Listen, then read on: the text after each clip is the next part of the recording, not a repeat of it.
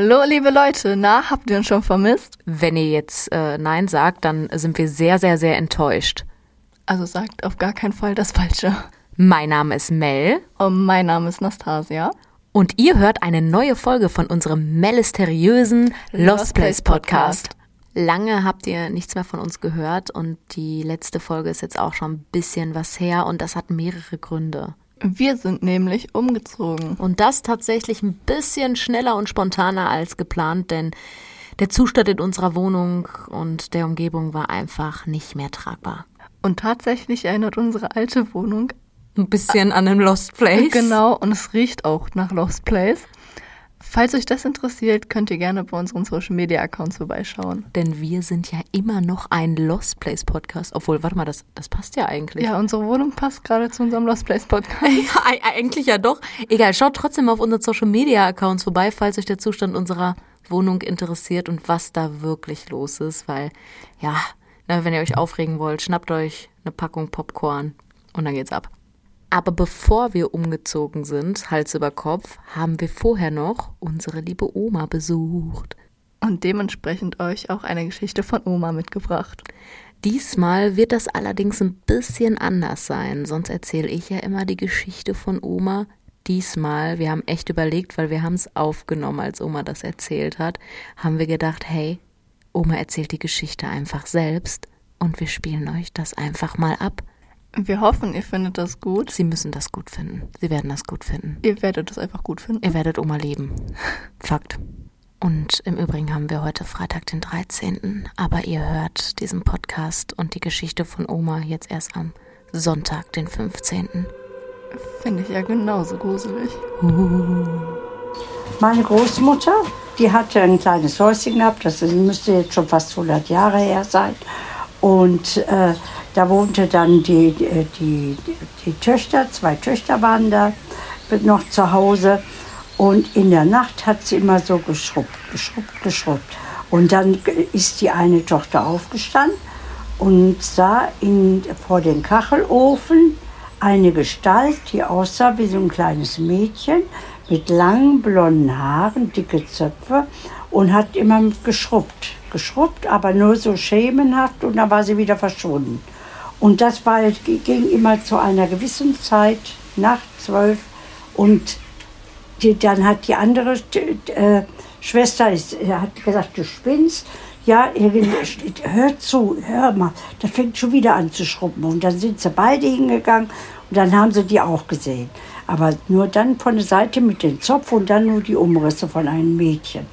Und dann hat die Großmutter, die hat das erzählt, den Gendarm haben sie früher gesagt. Und der Gendarm hat gesagt, Was ja warte mal, Polizei. Polizei. Äh, dann, dann hat die, die Oma, äh, hat sie das erzählt, den Gendarm, und der Gendarm hat gesagt, ja warte mal, da war eine junge Frau, die hatte eine Tochter, die war 14 Jahre, die hatte ganz dicke blonde Zöpfe gehabt, wie so ein Arm so dicke äh, Zöpfe hat die gehabt und hat äh, war, und, und, die hatte einen Freund gehabt und der Freund hat gesagt, entweder du, äh, entweder dich oder äh, wenn ich dich haben will, muss deine Tochter weg. So hat sie gesagt zu ihr. Und dann ist die, äh, äh, irgendwie war dann die Tochter verschwunden. Und dann hat die, äh, hat die Frau sie gesucht, gesucht, die Tochter war weg gewesen. Und äh, dann ist die immer, äh, hat das immer so gerauscht. Und so, dann haben sie festgestellt, dass äh, äh, immer vor diesem Kaminofen. Und dann hat der Gendarm gesagt, ja irgendwo, die haben sie nicht gefunden. Und dann haben die den Kaminofen aufgebrochen nach zig Jahren. Und da war dann ein Skelett drin und das war die Tochter. Da hat der Freund, der hat die ja, Tochter umgemordet. Das, das, das, das war ja wirklich. Ja, ah, ja, ne? ja, aber das war die, wie die. Oh, zumal äh, es, er war ja dann da, da, du hast das Gesicht nicht erkannt. Nur, nur diese dicken Zöpfe. Und, und, die, und die, haben die, die haben immer sich erfreut, wenn die gekommen ist. Und die hat so mit ihren dicken Zöpfen. Da haben die da alle in, in, in, auf dem Dorf immer gesagt, boah, dieses bildhübsche blonde Mädchen mit den dicken Zöpfen ist verschwunden. Und dann hat die dann so, also da haben dann die, die, die beiden, meine Großtanten, die haben dann die, die so gesehen, nur die Zöpfe. Die Zöpfe. So. Der, und, und dann hatte, dann Hammer, ne? Leute, können wir da kurz drüber reden, dass diese Geschichte echt gruselig ist? Ich finde die auch wahnsinnig gruselig. Vor allem, das ist wirklich, wirklich so passiert. In Geschichten, die man eigentlich nicht glaubt, obwohl man sie doch glaubt, weil Oma dir kein Blödsinn erzählt. Ja. Ist, ja, das ist, äh, ja. Oma war im Übrigen ein bisschen traurig, dass wir so weit wegziehen, aber trotzdem werden wir sie regelmäßig besuchen. Und kaum sind wir umgezogen, so haben wir auch schon direkt die Chance genutzt, dass wir jetzt in einem anderen Bundesland sind und fingen direkt an zu recherchieren. Wir stießen dabei ziemlich schnell auf sehr interessante Orte. Und einen Ort fanden wir besonders interessant, weil wir auf so einem Ort noch nie waren, also auf so ein Lost Place. Und zwar ein verlassenes Gefängnis. Das Gefängnis ehemals Zelle 2 Saline Moor. Da wir vorher noch nie in einem verlassenen Gefängnis waren, war uns von Anfang an klar, da müssen wir hin. Aber unbedingt. Aber wir sind nicht einfach los, wie immer, mit Taylor, sondern wir hatten diesmal auch den Hund unserer lieben Freunde dabei, und zwar den dreijährigen Rüden Jerry. Den findet Taylor im Übrigen wahnsinnig toll. Jerry hatte noch keine große Erfahrung mit Lost Places und wir wussten auch noch absolut nichts über den aktuellen Zustand von diesem Lost Place. Also sind wir nicht einfach direkt drauf losgefahren, sondern haben zunächst erstmal ein bisschen rumtelefoniert und ein Bekannter war tatsächlich erst vor kurzem vor Ort. Er hat uns über den Zustand aufgeklärt und so wussten wir, dass wir mit beiden Hunden uns auf ins Abenteuer machen konnten. Wir haben dann erst einmal die Köter ausgerüstet. Beide bekamen natürlich auch Hundeschuhe an. Die sind unerlässlich auf Lost Place Touren, liebe Leute, weil äh, trotzdem können da immer mal Glasscherben rumliegen oder auch mal Nagel. Und die Hundeschuhe schützen halt einfach die Pfoten vor Verletzungen und solchen Dingen halt.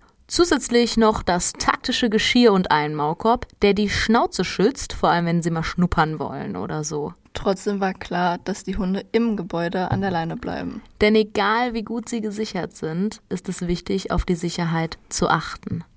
Das ist nämlich auch immer das Ding, weil ja viele auf Social Media fragen, ja, warum geht ihr nicht mal live auf einer Lost Place Tour? Wir haben den Hund an der Leine, wir achten enorm auf die Sicherheit. Trotzdem wollen wir uns ja auch ein bisschen was anschauen, vielleicht mal ein Foto machen. Wenn ich jetzt permanent das Handy dabei in der Hand hätte, um einen Livestream zu machen, das funktioniert so einfach nicht.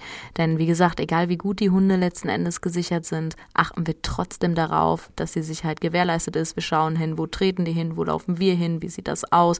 Und es kommt auch mal vor, dass wir dann den bestimmten Weg da vorne nicht lang gehen. Ja.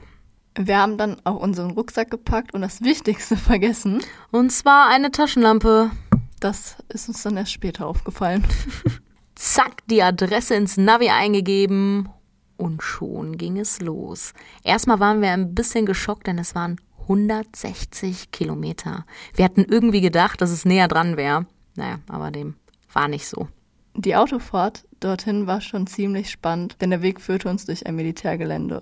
Da stand Privatstraße, befahren auf eigene Gefahr. Also das Navi führte uns aber durch. Andere Warnschilder waren da auch. Irgendwie Achtung, Schussgeräusche, Panzer und Fotografieren verboten. Also da war so, so eine Kamera und äh, das war halt durchgestrichen. Und wir haben tatsächlich auch ein Panzer gesehen. Ja. Nach der langen Fahrt durch die Militärstraße war es nicht mehr weit. Es lag sehr abgelegen und als wir gerade auf dem Parkplatz fuhren, also von dem Gefängnis, entdeckten wir ein anderes Auto. Der Besitzer war schnell klar. Es war eine Mama mit ihren Söhnen, die sich das Gefängnis und das Außengelände anschauten. Wir liefen zunächst einmal außen herum und entdeckten in einem Gebüsch ein silbernes Auto. Es wirkte so, als würde jemand das Auto verstecken wollen. Das war schon sehr merkwürdig. Ein ganz bisschen. Als wir dann das Gefängnis einmal umrundet hatten, gingen wir auf das Hauptgelände. Wir schauten uns das große Eingangstor an.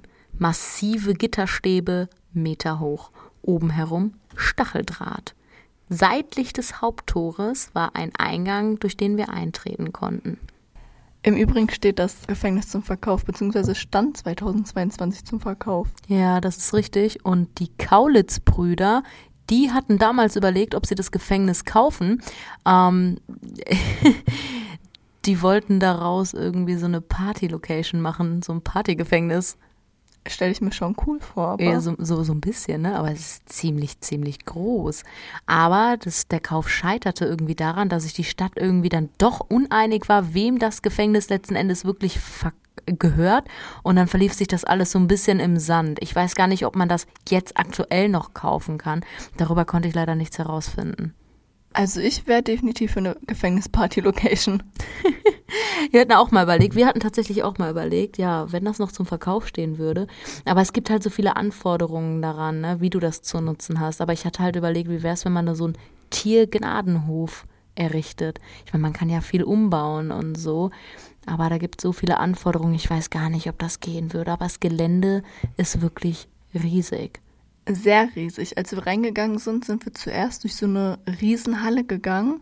Ähm, das sah aus wie eine Werkstatt, wo die dran, drin gearbeitet haben. Und als wir wieder rauskamen aus dieser Werkstatt, gelangten wir dann auch auf einen großen Hof und kamen von da in eines der Gebäude. Ich glaube, wir waren noch nicht mal im kompletten Gefängnis. Dort gab es dann mehrere Flure. Unter anderem auch Zellen. Man konnte so richtig erkennen, wo das Essen durchgereicht worden ist. Man konnte Büroräume erkennen. Wir gingen auch durch Treppenhäuser und schauten uns mehrere Etagen an. Unter anderem gab es auch mehrere Hofe. Ho Ho Hofe? Ich glaube, das heißt Hofe. Höfe, scheiße. Tut mir leid, liebe Leute. Höfe. Äh, sechs Sätzen. Höfe, Höfe. ja, mehrere Höfe, die wahrscheinlich für den Ausgang waren. Die waren aber ja relativ klein gehalten, mit auch so einem Sicherheitshäuschen drauf, einer Tischtennisplatte. Und es war auch schon alles sehr, sehr, sehr verwildert. Also das Gefängnis. Ich fand eigentlich, das war an sich in einem guten Zustand. Ja, also ich fand, die Zellen waren auch noch ganz okay eigentlich. Also die waren nicht sehr kaputt. Das Einzige, was sehr kaputt war, war die Mensa. Da habe ich dich doch noch sogar gefragt. Ja, ja, ja. Also ein paar Sachen waren schon wirklich vom Vandalismus befallen. Aber Leute, als wir da waren, haben wir Geräusche gehört. Wie so Schritte, als würde da noch jemand sein. Aber wir haben absolut niemanden gesehen. Außer am Ende. Am Ende war das wirklich richtig gruselig. Wir waren irgendwann durch. Ich glaube wirklich, dass wir nicht alles erwischt hatten. Wir waren noch auf so einem großen Sportplatz. Das war, ich glaube, das große Außengelände. Also da war ein Sportplatz, zwei Stück, um genau zu sein. Eine große Wiesenfläche, die Mauern halt ringsrum. Und da lag ein Besenstiel. Da hatte Taylor dann ein bisschen Spaß mit. Den fand ich ganz toll. Dann sind wir halt gegangen. Und vielleicht willst du einmal erzählen, was dir da aufgefallen ist. Genau, wir waren dann auf dem Rückweg und dann hatte Frau noch gesagt, ja, eigentlich wollte ich ja noch mal auf so einen Turm steigen. Genau, da waren ja diese Wachtürme in jeder Ecke der Mauer, waren ja so Wachtürme oben und da waren wir gar nicht drin. Die haben wir leider gar nicht gesehen, weil das hätte bestimmt mega geile Aufnahmen gegeben. Und ich habe dann einmal da hochgeguckt nochmal, weil ich mir den dann von draußen einmal angeschaut habe. Und habe dann zu ihr gesagt, dreh dich mal um, da sitzt jemand. Dann hat sie hingeguckt und diese Gestalt hat sich dann ganz langsam von links nach rechts bewegt. Dann habe ich wieder zu ihr geguckt, habe nochmal dahin geguckt und dann ist sie ganz langsam, also diese Gestalt, ganz langsam nach hinten gegangen, als würde sie so in Zeitlupe nach hinten fallen. Und als ich geguckt habe, habe ich niemanden gesehen. Ja, also entweder es war irgendeiner, der sich da versteckt hat, oder es war ein Geist. Ein Geist. ich habe auch gewitzelt, vielleicht hast du einen Geist gesehen. Ich habe jetzt erstmal äh, vermutet, dass da vielleicht irgendwer ja, war, der Drogen genommen hat oder so, aber ich habe halt wirklich keinen gesehen. Da war ja auch noch das silberne Auto, vielleicht hat ihm das ja gehört. Das könnte sein. Das werden wir sehr wahrscheinlich nie erfahren. Und wir müssen ehrlich sagen, als wir gegangen sind, war das schon fast dunkel. Also es war wirklich die späte Dämmerung. Und dann fing es auch an, so ein bisschen gruselig zu werden. Zumal wir auch von außen, als wir gegangen sind, immer noch Geräusche aus dem Gefängnis gehört haben. Das Gefängnis war im Übrigen ein Hochsicherheitsgefängnis mit 212 Haftplätzen, 194 Einzelplätzen und 18 Gemeinschaftsplätzen. Die hatten auch einen geschlossenen Vollzug mit 144 Haftplätzen, wovon 128 Einzelplätze und 16 Gemeinschaftsplätze waren. Auch in der Urhaft, da gab es für 22 Plätze und 20 davon waren Einzelplätze. Im offenen Vollzug gab es 28 Einzelhaftplätze. Als wir aber noch im Gefängnis waren, bevor wir es verlassen haben, kamen wir zum Schluss in einen Raum, in dem sich einiges nicht so ganz Geiles abgespielt hat. Und zwar war das das Büro einer damaligen Sozialarbeiterin. Zu dem Gefängnis konnte man im Allgemeinen ziemlich viel herausfinden. Damals ist da jemand ausgebrochen, und zwar so, dass die Beamten davon überhaupt nichts mitbekommen haben. Also der ist einfach rausspaziert, ist dann irgendwie aufs Dach über den Stacheldraht und weg war er. Und das als Hochsicherheitsgefängnis. Aber nicht nur das, hier spielten sich auch mehrere Geiseldramen ab. Genau, denn eine Geschichte ließ uns besonders einen Schauer über den Rücken laufen. Weil auch die Zeitungen teils ziemlichen Mist über den Vorfall schrieben. Ja, beziehungsweise Sachen anders darstellten, als sie eigentlich waren. Wir schreiben das Jahr 1996. Es ist Montag. Katharina Bennefeld-Kersten, die damalige Anstaltsleiterin und Diplompsychologin, ist gerade auf dem Weg, die Anstalt zu verlassen und hat auch gerade ihr Büro abgeschlossen. Doch der 26.02.96 endet für Katharina Bennefeld-Kersten anders, als sie hätte jemals erahnt. Man muss dazu sagen, dass Katharina nicht typisch aussieht, wie man sich eine Gefängnisleiterin vorstellt. Wie sieht denn eine Gefängnisleiterin in deinen Augen aus? Beziehungsweise, wie stellst du sie dir vor? ja, keine Ahnung. Sie sieht sehr schlank aus, hat lange rotbraune Haare und ist ziemlich lässig gekleidet. Ich weiß nicht, ich habe mir da irgendwie so, ein, so eine Kampf... so ein... ich habe sie mir halt einfach anders vorgestellt. Sie hatte im Allgemeinen auch einen ziemlich guten Draht zu den Gefangenen, hat die Anliegen sehr ernst genommen und die Kollegen haben sie daraufhin auch sehr zu schätzen gewusst und respektiert. Genau, genau. Sie ist halt auch auf Anliegen der Gefangenen eingegangen. Ne? Es ging dann manchmal darum, ja, mir passt das und das nicht, ich fühle mich da und da unwohl. Und sie hat es halt ernst genommen und auch geguckt, ob man da gemeinsam eine Lösung findet. Und das wussten auch die Gefangenen sehr, sehr, sehr zu schätzen. So, nun aber wieder zurück. Die damals 48-Jährige war gerade auf dem Weg, die Anstalt zu verlassen und hatte auch ihr Büro schon verschlossen.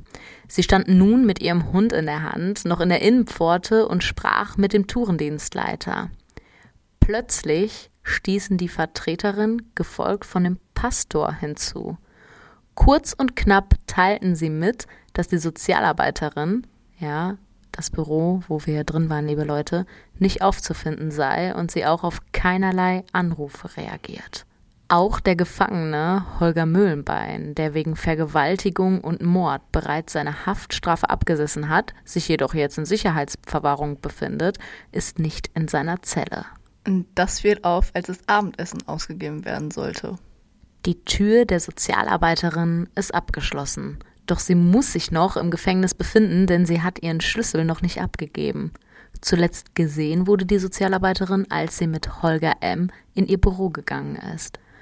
Aber wo war Holger denn jetzt? Ja, Holger war nicht dort, wo er sein sollte, und die Sozialarbeiterin unauffindbar. Schnell konnte man eins und eins zusammenzählen, und die Anstaltsleiterin Katharina Bennefeld-Kersten brachte ihren Hund zurück in ihr Büro und verschloss die Tür. Nun wurde der Alarm ausgelöst. Es ist 17.45 Uhr. Ja, das hört sich ja ziemlich nach Geiselnahme an. Ja, das stimmt. Deswegen auch der Alarm. Schnell gingen sie zum Büro der Sozialarbeiterin. Der Schlüssel steckte einfach im Zylinderschloss von innen. Zu hören war überhaupt rein gar nichts. Die beiden Bediensteten sprachen davon, dass umgehend die Flex her müsse, um die Tür aufzukriegen. Ja, aber die wissen doch gar nicht, was darin abgeht. Ja, und genau der Meinung war auch die Anstaltsleiterin, denn die hielt sie zurück.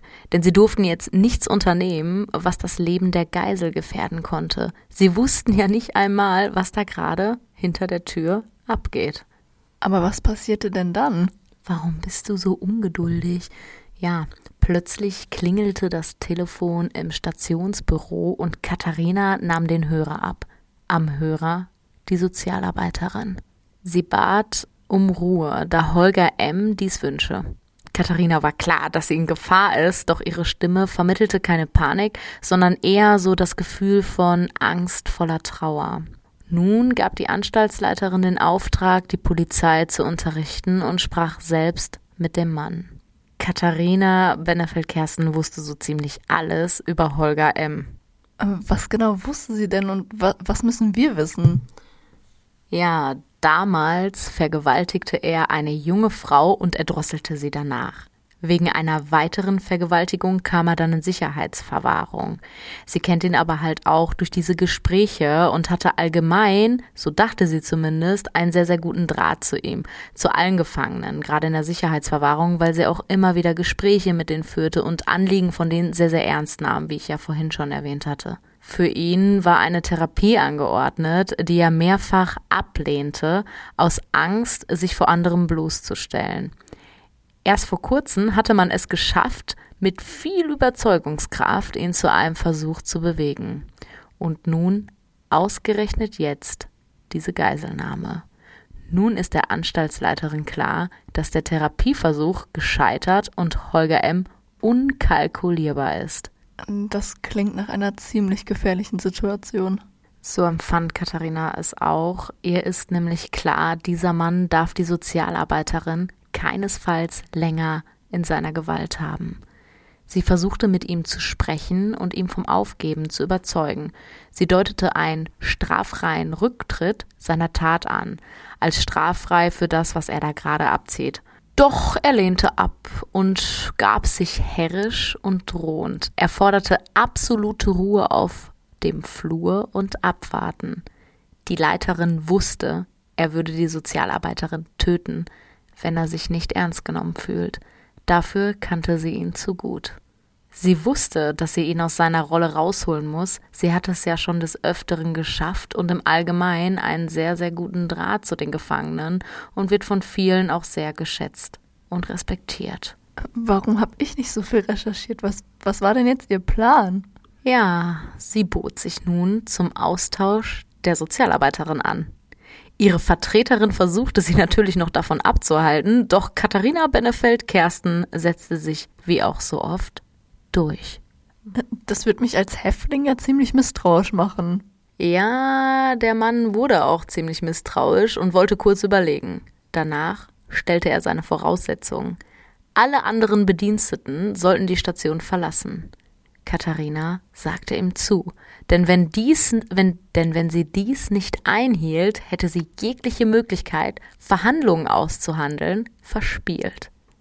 Trotzdem war Holger M. noch etwas misstrauisch. Sie teilte ihm mit, dass die Polizei informiert ist und keiner hier einschreitet. Er willigte daraufhin ein. Und so beginnt der Abend, den sich Katharina Benefeld-Kersten garantiert ganz anders vorgestellt hatte.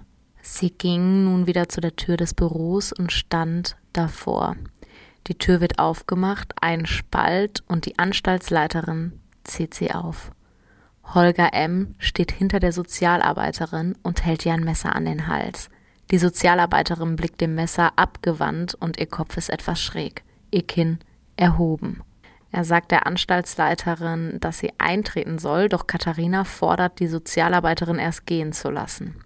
Er zögert und umklammert die Sozialarbeiterin etwas fester. Katharina wiederholt, dass sie erst eintreten werde, wenn er sie losließe. Er gab daraufhin tatsächlich nach und die Sozialarbeiterin verließ stumm den Raum. Sie warf ihr zwar noch so einen Blick zu, aber ich kann mir vorstellen, dass sie einfach froh war, da jetzt rauszukommen und das Lebens. Die Anstaltsleiterin trat nun ein. Der Raum, also das Büro, ist recht klein, etwa acht Quadratmeter, mit einem kleinen Fenster, welches halb von einem Schrank verdeckt wird. In der Mitte des Raumes befindet sich ein Schreibtisch, auf dem eine Schreibtischlampe brennt. Unter dem Schreibtisch der Alarmknopf. Auf dem Boden liegt ein Aschenbecher sowie ein undefinierbares schwarzes Stück Stoff und eine Wasserflasche.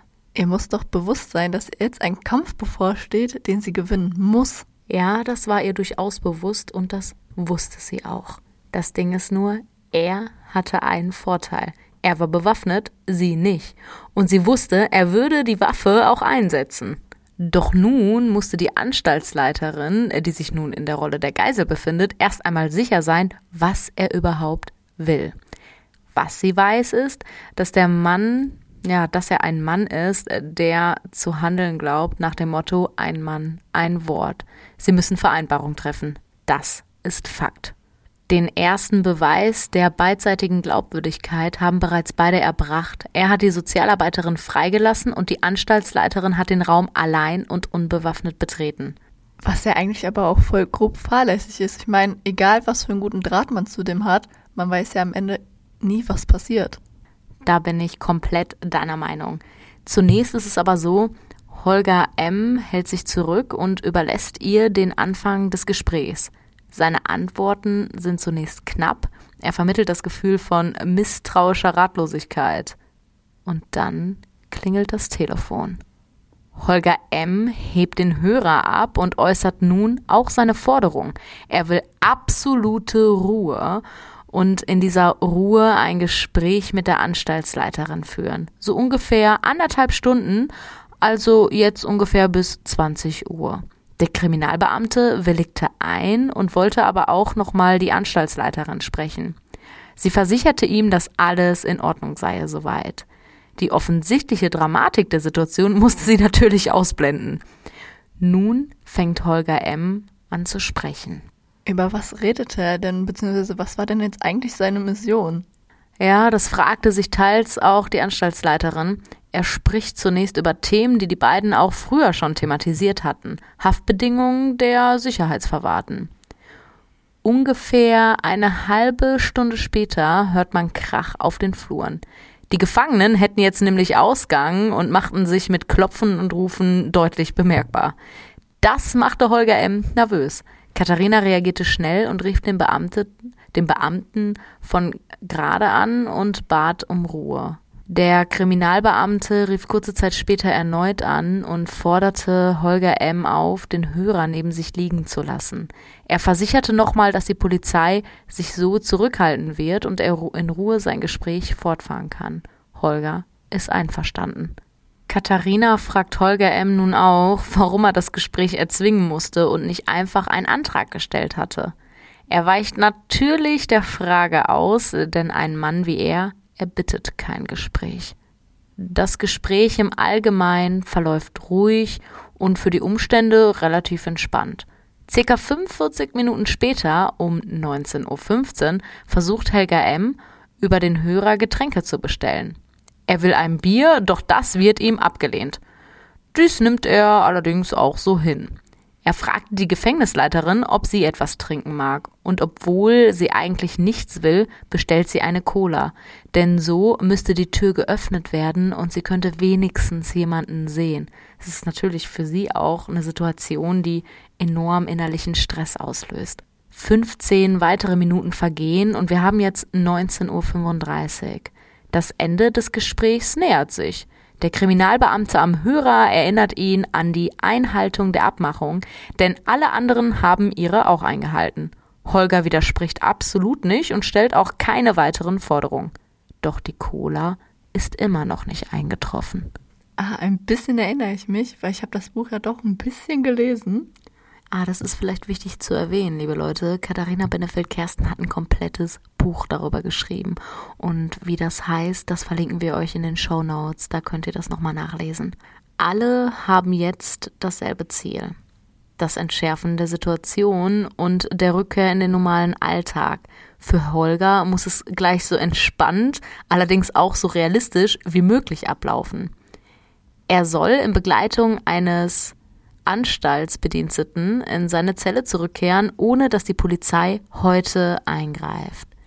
Die Anstaltsleiterin lässt den Ablauf am Hörer vom Kriminalbeamten bestätigen. Ein Bediensteter, Holger Ems Wahl, soll ihn zurück in seine Zelle bringen.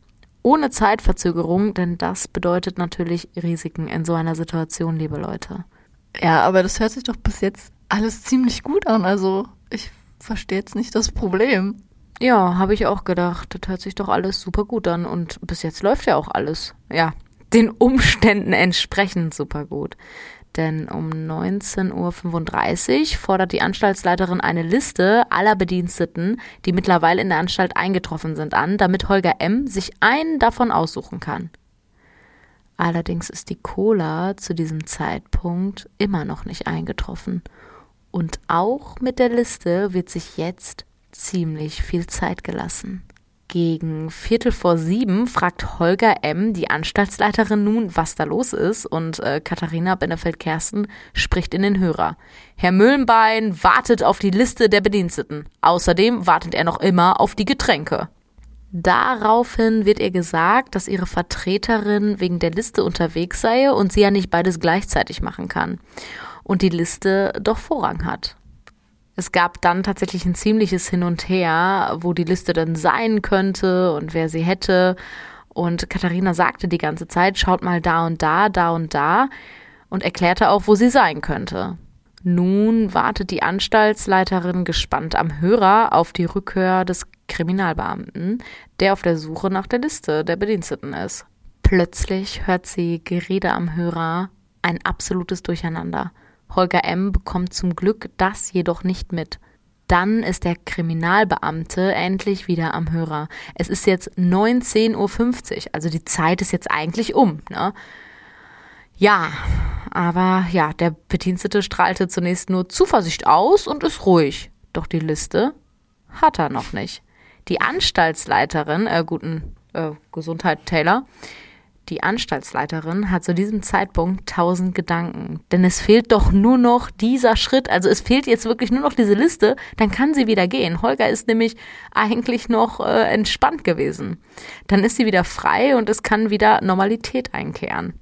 Doch jetzt beginnt Holger M. so langsam zunehmend unruhiger zu werden. Er merkt, dass weder die Liste noch die Cola kommt. Er wird misstrauisch. Das Problem ist, dass wenn Vereinbarungen nicht eingehalten werden, Gefahr im Anzug ist. Plötzlich ist das Rattern von Hubschraubern zu hören. Holger schwört darauf, die Polizei hinterm Fenster gesehen zu haben und sie auf dem Dach gehört zu haben. Katharina Benefeld-Kersten denkt sich nur, dass das doch nicht sein kann. Sie glaubt daran, dass die Polizei sich an die Abmachung hält und die Liste gleich da ist. Holger M. fordert sie jetzt auf, das Licht der Schreibtischlampe auszuschalten, indem sie den Stecker unter dem Schreibtisch zieht. Doch sie weigert sich. Er belässt es erstmal dabei. Und jetzt ist es mittlerweile 19.53 Uhr und Holger nimmt den Hörer aus der Hand. Er spricht noch in den Hörer und meint, dass er den Kontakt jetzt unterbrechen werde, bis er wisse, was hier lief. Also scheint das mit der Liste jetzt ziemlich lange gedauert zu haben.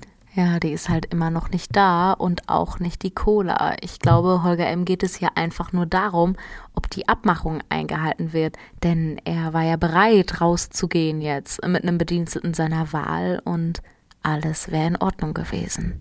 Der Kriminalbeamte am Hörer versucht jetzt verzweifelt, dass er den Kontakt nicht abbricht. Die Liste hat er offenbar wirklich nicht vorliegen.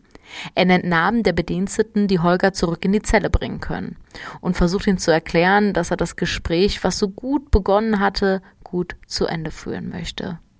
Holger wird jetzt lauter. Er sagt ausdrücklich, dass er hier keine Polizei haben will und erstmal wissen will, was hier überhaupt jetzt läuft. Es wird absolut hin und her diskutiert. Keine Liste. Kein Bediensteter, dem Holger vertraut, der ihn zurück in die Zelle bringt. Nun sagt der Beamte Folgendes. Ich mache Ihnen jetzt einen Vorschlag. Sie lassen Frau Benefeld-Kersten gehen und Sie gehen allein in Ihre Zelle. Ich höre gerade, da kommen Sie gar nicht hinein. Das hat also keinen Sinn. Den Vorschlag hätte ich Ihnen gemacht, dann wäre die Situation gelöst und es wäre vorbei. Die Anstaltsleiterin ist jetzt absolut still und weiß nicht, was für ein Konzept die Beamten da gerade verfolgen. Nun ist es 20.02 Uhr. Ah, und jetzt stellt Holger M. Forderung, Fluchtauto und Geld.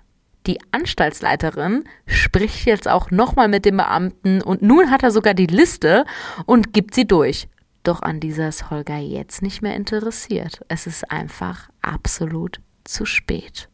Der Bedienstete spricht jetzt wieder mit Holger M. und es ist ein ziemliches Hin und Her.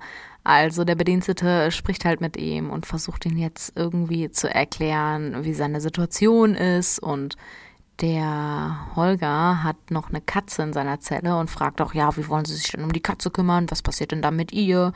Und Holger M., ja, das weiß ich dann nicht. Er hat halt einfach seine konkrete Forderung jetzt gestellt, Fluchtauto und Geld. Doch der Bedienstete versuchte da irgendwie mit ihm zu reden oder ihn zu überreden. Der Kriminalbeamte diskutierte hin und her und letzten Endes sagte Holger dann das, was er die ganze Zeit wiederholt hatte. Nein, ich habe meine Forderung gestellt und melden Sie sich erst wieder, wenn das Fluchtauto und das Geld da ist, aus die Maus. Das sagte er wortwörtlich und legte dann den Hörer zurück in die Gabel. Die Zellische Zeitung hat doch damals geschrieben, dass er gar keine konkreten Anforderungen gestellt hat. Ja, die Zeitung schrieben zu dieser Zeit so einiges. Nicht nur die Zellische Zeitung, auch die Hannoversche Allgemeine und noch weiteren schrieben sowas in der Art. Doch das hat er. Er hat zu Beginn konkrete Anforderungen gestellt und auch jetzt. Nun ist es bereits 20.15 Uhr. Es herrscht kurze Stille im Raum. Holger spricht jedoch das Schweigen mit der Aufforderung, dass die Anstaltsleiterin ihre Jacke und ihr Jackett ausziehen soll. Und falls ihr unsere Infos nie lest oder unsere Beschreibung zu der jeweiligen Podcast-Folge, hier einmal eine Triggerwarnung: Vergewaltigung und Gewalt. In seinen Händen hält er auf der einen Seite das Messer und auf der anderen Seite Tesafilm. Katharina Benefeld-Kersten hofft zu diesem Zeitpunkt, dass wirklich die Polizei vor dem Fenster war, dass sie die Situation richtig einschätzen. Nun fesselt er ihre Hände hinter dem Rücken und knebelt sie zusätzlich. Sie bekommt kaum Luft und kann nur noch leicht durch die Nase atmen.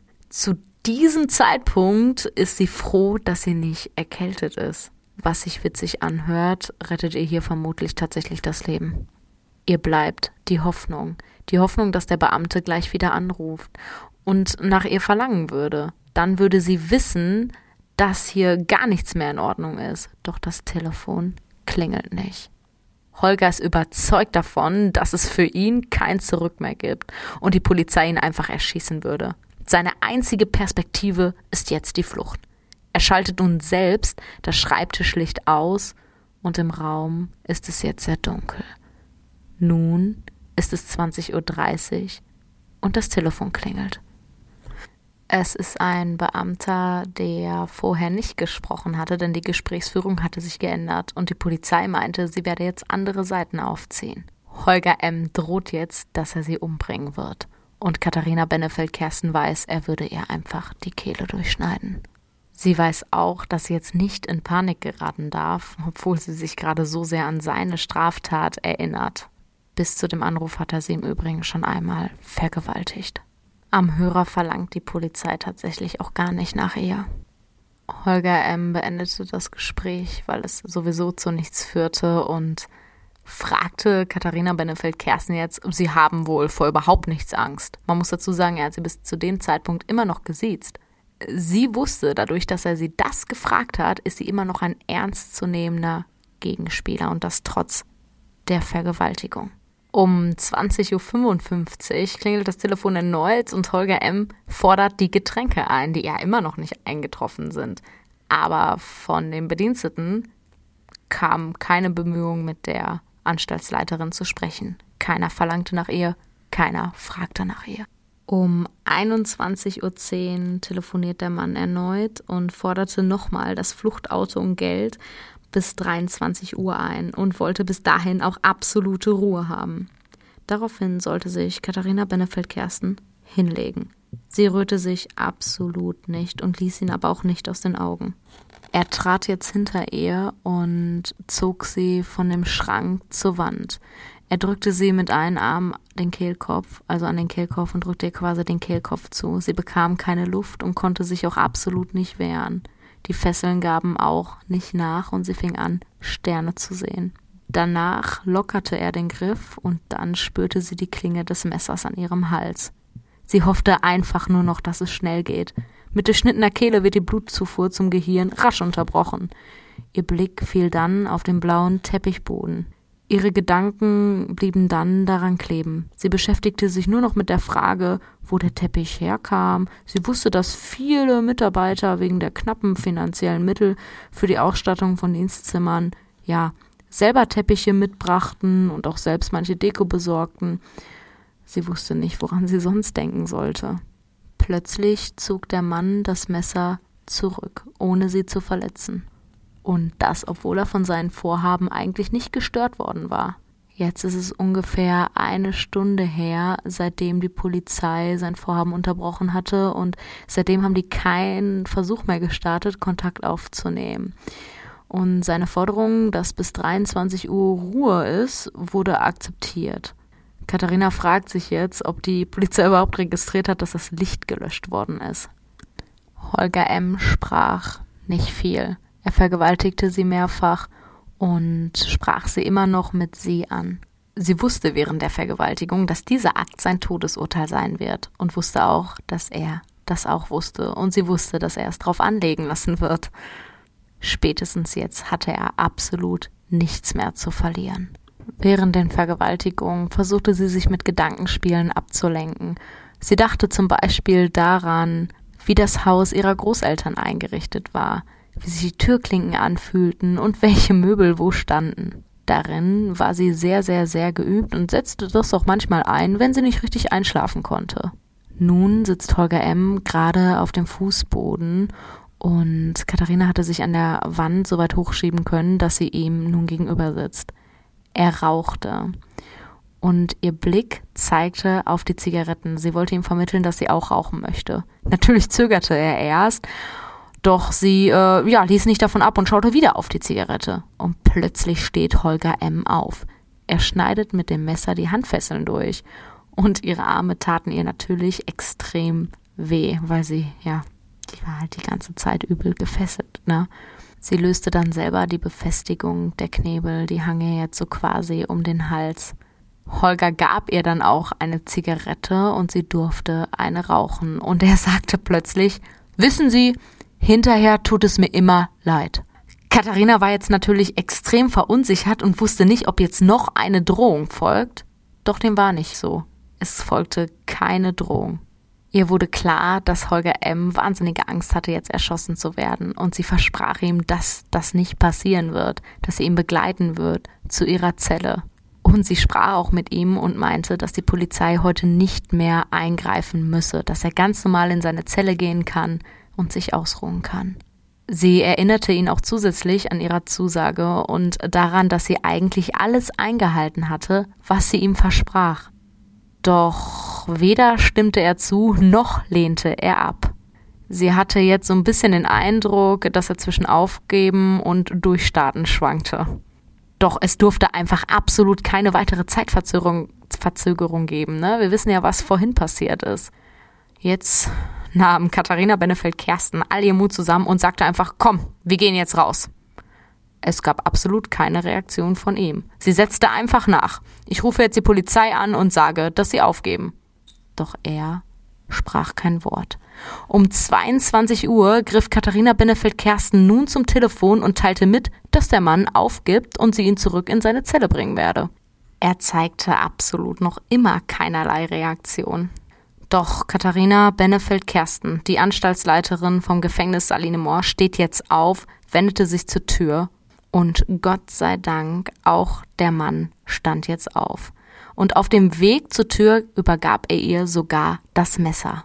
Sie verließ dann gemeinsam mit dem Gefangenen das Büro. Sie ließ den Gefangenen vorangehen. Sie gingen dann erstmal direkt zur Glastür und dann nach rechts würde es eigentlich zur Station der Sicherheitsverwahrten gehen. Sie mussten nur noch durch die Gittertür, die sie trennte, und da stand auch das Sondereinsatzkommando der Polizei. Sie blieben einfach stehen und sie wollte halt jetzt die Gittertür aufschließen, doch der Schlüssel, der ging einfach nicht. Sie versuchte es nochmal von der anderen Seite und stand da auch komplett in Socken. Ne? Ihre Schuhe hatte sie nicht mal angezogen.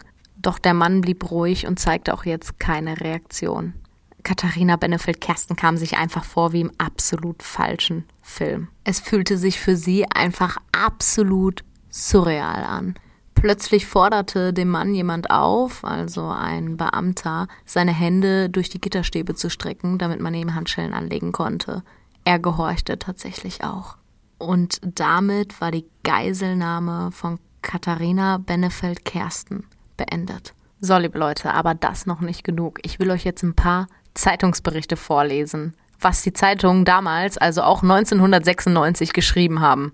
Die Hannoversche Allgemeine Zeitung schrieb am 27.02.96, Ein Sondereinsatzkommando der Polizei hat am späten Montagabend einen Geiselnehmer überwältigt, der in Zelle, bla bla, ne, stundenlang die Anstaltsleiterin festgehalten hatte. Tja, die Überschrift von, einer anderen, von einem anderen Zeitungsartikel war Polizei überwältigt Zeller Geiselgangster. Kurz nach 22 Uhr gelang es der Polizei, den Täter zu überwältigen und die Anstaltsleiterin zu befreien. Die DPA schrieb am 27.02.96, nach rund vier Stunden Nervenkrieg hat ein Sondereinsatzkommando der Polizei am Montagabend ein Geiseldrama im Hochsicherheitsgefängnis Salinemor bei Celle unblutig beendet. Und ARD berichtete am 27.02.96, die gute Nachricht vielleicht zuerst, das Sondereinsatzkommando der Polizei hat den Geiselnehmer überwältigt. Sie haben zugegriffen und den Mann festgenommen. Das muss man sich mal vorstellen. Das stimmt ja alles gar nicht so. Das ist voll heftig. Das ist es halt ehrlich, ne? Die Polizei schrieb das alles und so war das alles gar nicht. Aber auch die Zeit danach war für Katharina Benefeld-Kersten echt nicht geil. Der Mann bekam im Übrigen für seine Tat 15 Jahre Haft weiterhin. Und Katharina Benefeld-Kersten, die war natürlich erstmal überlegen. Sie hatte nämlich noch während der Vergewaltigung überlegt, ob sie das überhaupt sagt. Also ob sie überhaupt sagt, dass sie vergewaltigt worden ist. Aber sie wollte so einen stillen Vertrag mit dem Geiselnehmer halt absolut nicht eingehen. Und deswegen gab sie das auch sofort preis. Auch die Sozialarbeiterin vorher wurde im Übrigen vergewaltigt von ihm. Doch nach drei Tagen, also sie war tatsächlich nur drei Tage zu Hause, danach ging sie direkt wieder arbeiten. In dem gleichen Gefängnis? Ja, ja, in dem gleichen Gefängnis. Sie war ja auch tatsächlich immer noch die Anstaltsleiterin, nur äh, hier Holger, Holger M. wurde verlegt, also der kam halt direkt in ein anderes Gefängnis. 1997 gab es dann wieder irgendeine Sache, die vor Gericht geklärt werden musste. Da wurde der Anstaltsleiterin irgendwas vorgeworfen, was gar nicht gestimmt hatte. Das wurde dann aber auch ziemlich schnell geklärt. Und die hatte auch am Anfang ziemlich damit zu kämpfen, ne? wegen der Kritik halt einfach. Ja, was lässt du dich auch austauschen hier? Ähm, wer macht denn sowas? Das war schon wirklich heftig für sie. Und Katharina Benefeld-Kersten sagte noch Folgendes. Die Vergewaltigung gehört zwar zu meinem Leben, aber sie ist nicht wichtig. Und so handelte sie auch. Ne? Sie war weiterhin danach Anstaltsleiterin und war weiter in dieser Branche halt auch tätig es gibt da eigentlich, liebe Leute, noch so viel mehr zu erzählen, weil das ist halt echt eine heftige Sache, ne? Weil sie halt auch so stark kritisiert worden ist. Aber wir sind kein True Crime Podcast. Wir empfehlen euch da im Übrigen, falls ihr auf True Crime steht, Mord auf Ex. Das ist im Übrigen unser Lieblingspodcast, was True Crime angeht. Und ähm, es gibt tatsächlich noch einen ähnlichen Fall. Nur leider hat sich die Person, der das passiert ist, bei dem ähnlichen Fall, später das Leben genommen, nachdem ein Film darüber gedreht worden war. Die Podcast-Folge zu dem ähnlichen Fall haben wir uns tatsächlich angehört und können die auch nur wärmstens empfehlen. Also, der heißt Böse, der True Crime Podcast mit Jesse Good und Dr. Do Dr. Julia Shaw. Ich glaube, ich habe zu viel gesprochen, liebe Leute.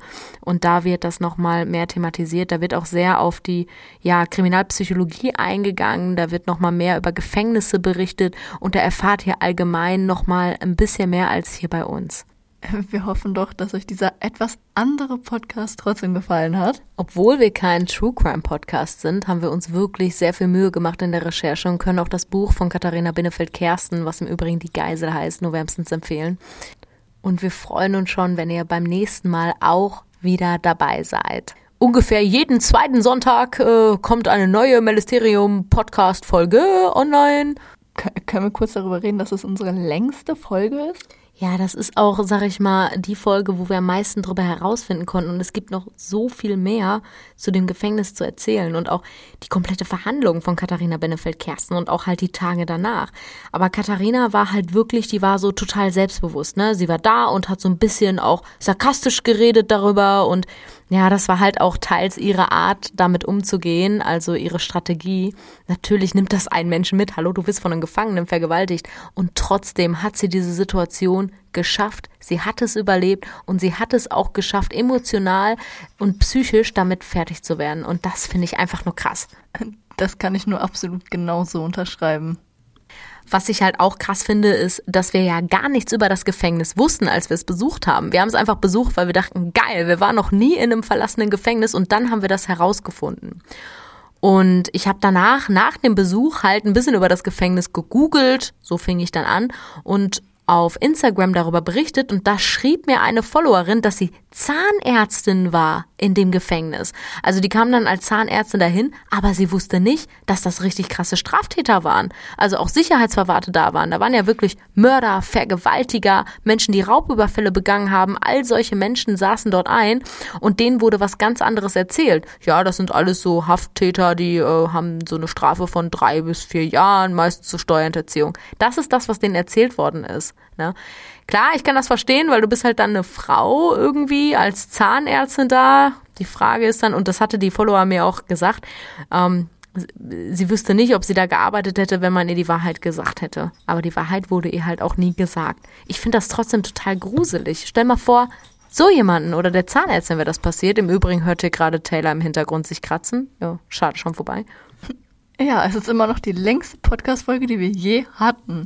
Schreibt uns doch bitte einfach mal auf Instagram oder äh, in der Mail, wie ihr die Podcast-Folge fandet. Und wir suchen natürlich wieder eine Geschichte von Oma für unsere nächste Podcast-Folge. Wir hoffen, dass euch das sehr gefallen hat. Genau. Obwohl wir kein True Crime Podcast sind, deswegen seid, seid nett zu uns, auch mit eurer Bewertung zu dem Fall.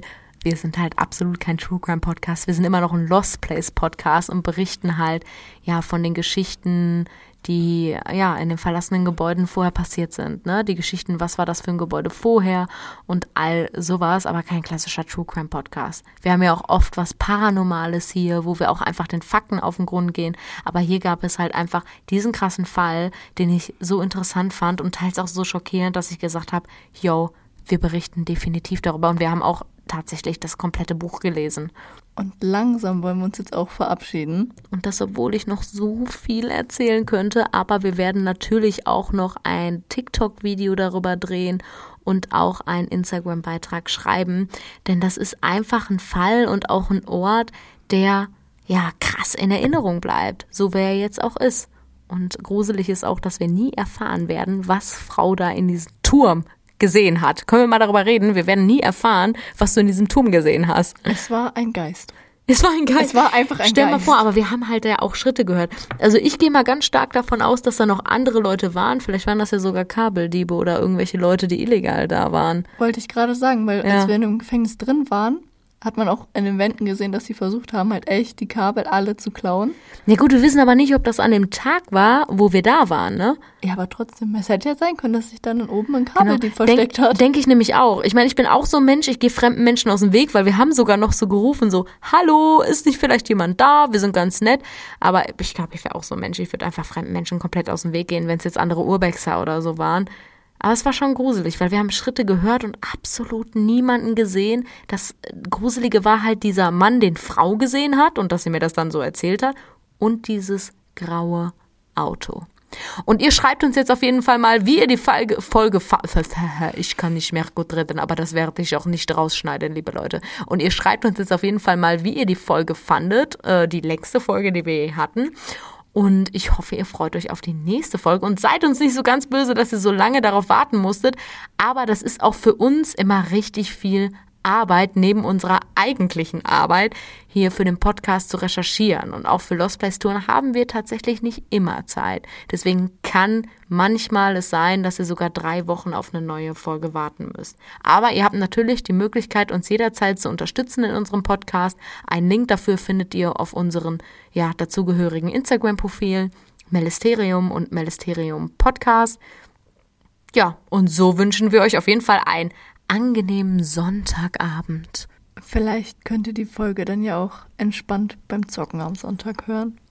Ja, nur leider werden Sie diesen Satz hören, wenn Sie die Folge schon zu Ende gehört haben. Beim Zocken könnte ich das gar nicht hören. Also zum Einschlafen. Genau, schreibt uns doch einfach mal, falls ihr bis hierhin gehört habt, wo hört ihr unseren Podcast am liebsten? Beim Sport, das haben wir schon mal gefragt. Beim Sport, beim Einschlafen, beim Zocken, wie Frau gerade gesagt hat. Solange ihr nicht sagt, dass ihr es beim Gassi gehen oder mit, beim Trainieren von euren Hunden hört, ist alles okay. Weil da solltet ihr euch auf den Hund konzentrieren. Das ist richtig, liebe Leute. Packt euer Handy weg, wenn ihr mit eurem Hund draußen seid. Nicht nur für euren Hund, sondern auch für euch selbst, denn das ist einfach auch für euch, liebe Leute, Quality Time. Und so wünschen wir euch eine gute Nacht. und sagen euch Tschüss. Tschüss. Tschüss, bis nächstes Mal. Tschüsselchen. Ja, tschüss. Tschüsselchen. Tschüsselchen. Ihr wisst ja, Tschüsselchen.